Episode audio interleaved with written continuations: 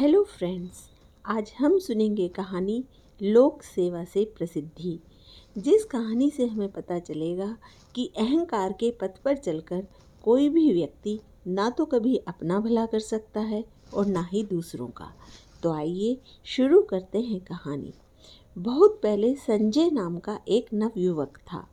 वह हमेशा साधु महात्माओं का दर्शन किया करता था। उसके लिए वह मठों में तथा तीर्थों में भ्रमण करता था। एक बार वह किसी योगी के साथ रहा। उसकी सेवा से प्रसन्न होकर योगी ने कहा, हे वत्स, यदि तुम्हारी कोई इच्छा हो तो मैं उसे पूरी कर सकता हूँ। संजय ने हाथ जोड़कर कहा, मैं योग का रहस्य जानना चाहता हूँ। इस चमत्कार से ख्याति प्राप्त करना चाहता हूँ। योगी ने उसे योगाभ्यास कराया। उससे संजय ने अपने में विचित्र शक्ति का अनुभव किया। कुछ समय बाद संजय अकेला घूमने निकला। मार्ग में उसने देखा कि कुछ शिकारी लोहे के पिंजरे में शेर को डालकर ले जा रहे थे। संजय ने अपना योग बल दिखाने के लिए मंत्र पाठ किया। मंत्र पढ़ने के साथ ही भयंकर सिंह पिंजरे से निकला और निकलकर उसने शिकारी को मार डाला। अन्य शिकारियों ने पुनः सिंह को पकड़ लिया। इस प्रकार उसे देखकर संजय ने हँसते हुए फिर कहा, क्या फिर से सिंह को भगा दूँ? शिकारी संजय को जादूगर जानकर मारने के लिए दौड़ा। संजय बेहोश होकर पृथ्वी पर गिर पड़ा। वह किसी तरह आगे चला।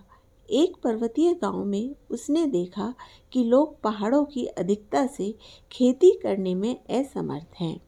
उसने सोचा यदि मैं पर्वतों को उठा दूँ तो लोग मेरा सत्कार करेंगे। उसने मंत्र पाठ किया। धीरे धीरे पर्वत निकल निकल कर टूटने शुरू हो गए। गाँव के घर नष्ट होने लगे। लोग संजय की शरण में गए।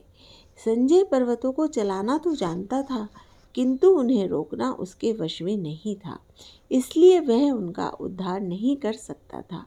लोग संजय को मारने लगे।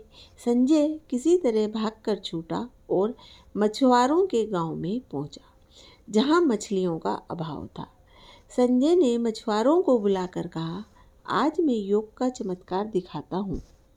आप लोग ठहरिए। उसने मंत्र बल से तालाबों में मछलियाँ भर दी। मछुआरों ने जाल बाँध दिए। घर घर लोग मछलियाँ पकाने लगे। संजय की महिमा सत्व, सर्वत्र फैल गई। यह एक विचित्र संयोग रहा कि वे मछलियाँ जहरीली थी। जिन लोगों ने मछलियाँ खाई, वे पहले ही मरना सन हो गए। कुछ मर गए। बचे हुए लोगों ने लाठियों से संजय को मारना शुरू कर दिया। उनकी चोट से वह पृथ्वी पर गिर पड़ा।